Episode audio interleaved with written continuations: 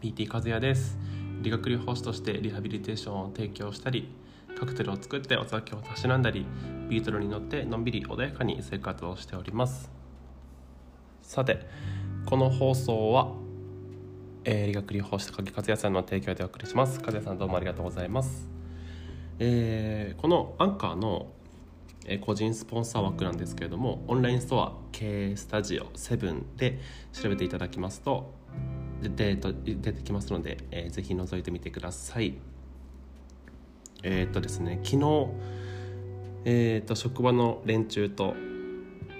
久々にバスケットをしてきました。約4ヶ月ぶりぐらいかな。今年入って初だったんですけれども、えー、案の定、えー、筋肉痛がやっぱり生じました。あーこれはもう仕方ないですね。もう絶対に筋肉痛になるともう分かっていたのでもう別にいいんですけどえっ、とまあなんかこうね年を重ねると徐々に徐々にこの筋肉痛も程度を増すというかね、えー、だんだん辛いものになってきますね。嫌ですね年を取るのは。はい。ということで今日はですね、えーと、筋肉痛について少しお話ししようかなと思います。えっ、ー、とちょっとここに、えーと、メディカルノートがあるのでちょっと,、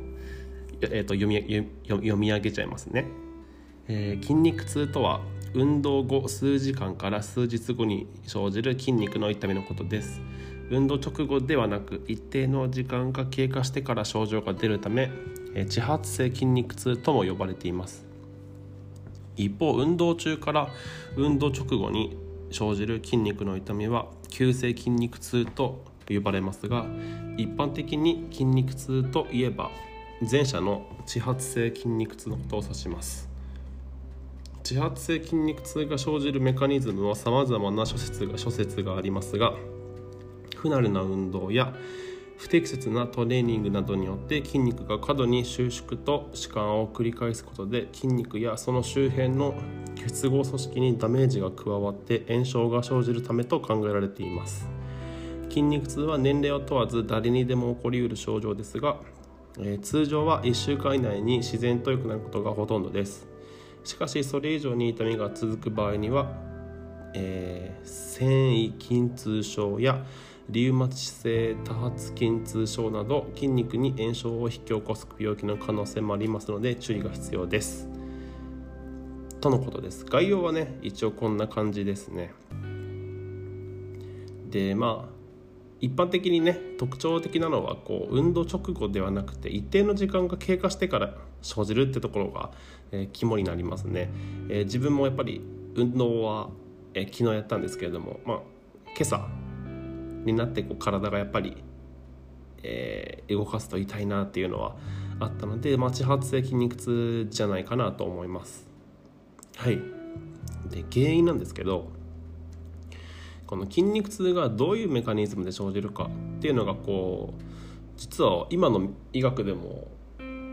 こう正確に解明することが難しいみたいです。というのもなんかさまざまな説があるらしくてどの説も否定はできないしどの説を一つとして、断定することもできないみたいです。え、ー、とそしたらですねまあじゃあじゃあその自発性筋肉痛について少しお話ししようかな。え、ー、とまずじゃえっ、ー、とまあ不慣れな運動とかあとは自分のこうポテンシャルに、えそぐわない運動をしてしまうことで、まあ、筋肉がこう過度に負担になってしまい、まあ、そこが原因でこうダメージを受けて、まあ、炎症を起こすってことがまあ原因となりますよね。ここがここがこう結構肝ですよね。例えば不慣れな運動っていうところは、まあ、やったことのない運動とかがきっとそうなりますよね。スポーツにおいてもまあずっとサッカーしかしてこなかった人間が突然バスケットをしたりうん陸上競技しかしてこなかった人間が突然テニスとか野球をしたりこう普段使い慣れてる筋肉じゃないところを急に使うとやっぱりこう脳はそういう運動のプログラミングをしていないのでどういうふうに体を動かしていいのかがきっとわからないんですよね。そうするととりあえずやってる人の真似をするんですよね勝手に人間ってなんかミラー細胞とかクローン細胞って言われるんですけど大体こうスポーツ上手な人だ人ってその細胞が人より多いというか活発なんですよね。一回見ただけで真似できちゃう人と何回も何回もやって真似できる人ってそこの差なんですよね。これがいわゆる多分センスって言われるものなんですけどまあそういうことがあるってことですね。はい。それとあとは自分のポテンシャルにそぐわない運動。これは分かります？かねなんとなく。例えば筋トレベンチプレス。寝た寝転がってえっと棒を持ってこう天井に向かってこうグッと押し上げる。筋トレがあるんですけど。あじゃあスクワットにしよう。スクワットはバーベルを担いで自分のこうお膝を両方膝をこう曲げてお尻をこう下に落としてでまた元の位置に膝を伸ばして戻すっていう筋トレがあるんですけど例えばそのバーベルに20キロの重りを1つずつつけるとしたら、まあ、40キロじゃないですか。で40キロでいつもトレーニングしてる人間がじゃあ今日はちょっと挑戦してみようということで50キロの重りをつけてやったとしたらもう100キロですよね。でそしたら普段20キロ20キロの40キロでやってる人間と50キロ50キロで100キロやった人間だと、まあ、60キロの差が出てきますよね。でそれにこう体が耐えられるかそうじゃないかによって、まあ、この筋肉痛っていうのもきっと生じるんだと思います。ただえー、っと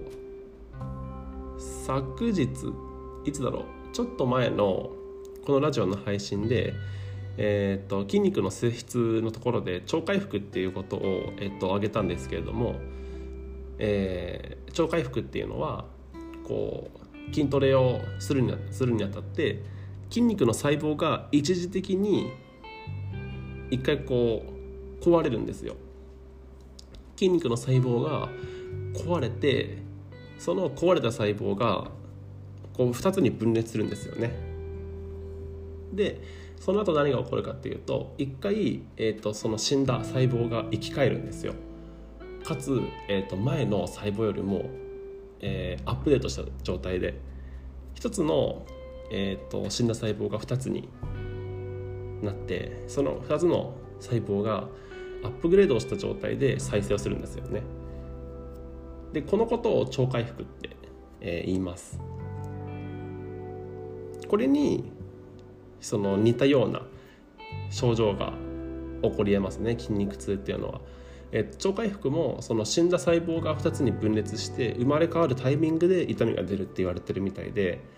これの痛みなのか純粋にその筋肉が負担を伴って出てる痛みなのかっていうのがこうなかなか区別ができない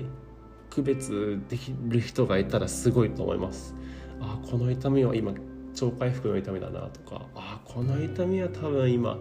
筋肉ちゃんかなってもうド変態ですよね。そんな全然わかんないです僕も。12年間ぐらいバスケットしてましたけど。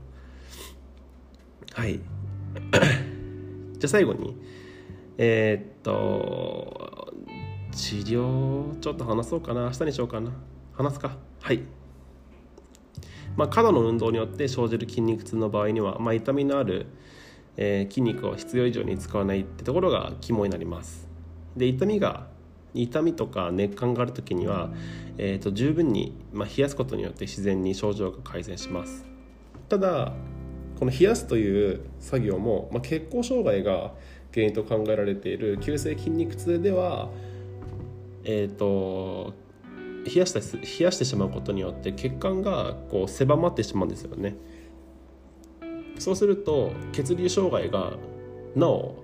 起こってしまうのでより起こってしまうのでかえって症状が悪化することがあります。なので実は怪我をした時に冷やすっていうのはちょっとナンセンスなのかもしれないです。自分だったら逆に温めます。血管の幅を、えー、と直径を太くして、えー、と血流を促進させます。血流の、えー、と流れを良くします。でこれらの対症療法をやっても、まあ、痛みが続くとか痛みが逆にこう強くなってしまった場合にはまあ、えー、と鎮痛剤とかえっ、ー、と湿布なんか、えー、使うと思うんですけれどもえっとそれでも痛みがえー、っと続くようであればまあちょっと先生にコンサルしてみるか、うん、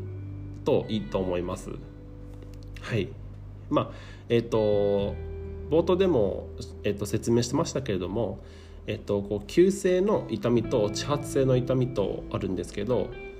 えっと、急性の痛みだとただ単なシンプルな筋肉痛ではなくてこうちょっと何かしらの筋肉の病気がもしかしたら潜んでいる可能性もありますので、えっとまあ、そういった場合は、えっと、先生に、えっと、一回相談してみるといいかなと思います。はい、じゃあ今日のまとめいきましょう。えーと、筋肉痛には、えーと、2, 2, つの種類があるというところですね。1つ目は、えーと、急性筋肉痛と遅発性筋肉痛。で我々が普段、えー、症状として出るのが、えー、と後者の、えー、と遅発性筋肉痛になります。で諸説いろいろあって原因はこれっていうのは断定はできないんですけれどもまあえっ、ー、とまあ不慣れな運動とかあとは自分の潜在能力にえそぐわない運動をした場合に、えー、と生じることが多いとされています。でまあ治療としましては、まあ、やっぱり温めることが一番かなと思います。お風呂後のストレッチとかあとはホットパック、えっと、タオルを温めた状態で患部を、えっと、温めてみてください。はいじゃあそしたらですね今日は筋肉痛についてお話をさせていただきましたちょっと今日の放送長くなっちゃいました。すみません。えー、っとじゃあ明日もえー、っといろいろお話ししようかなと思います。はい。えっとこのパーソナリティの声がいいなとか、え、っと気に入っていただけたら、え、っと周りのお友達や、えご家族の方に、え紹介していただけるととっても嬉しいです、えー、じゃあまた明日も会いましょう。はい。バイバイ。おやすみなさい。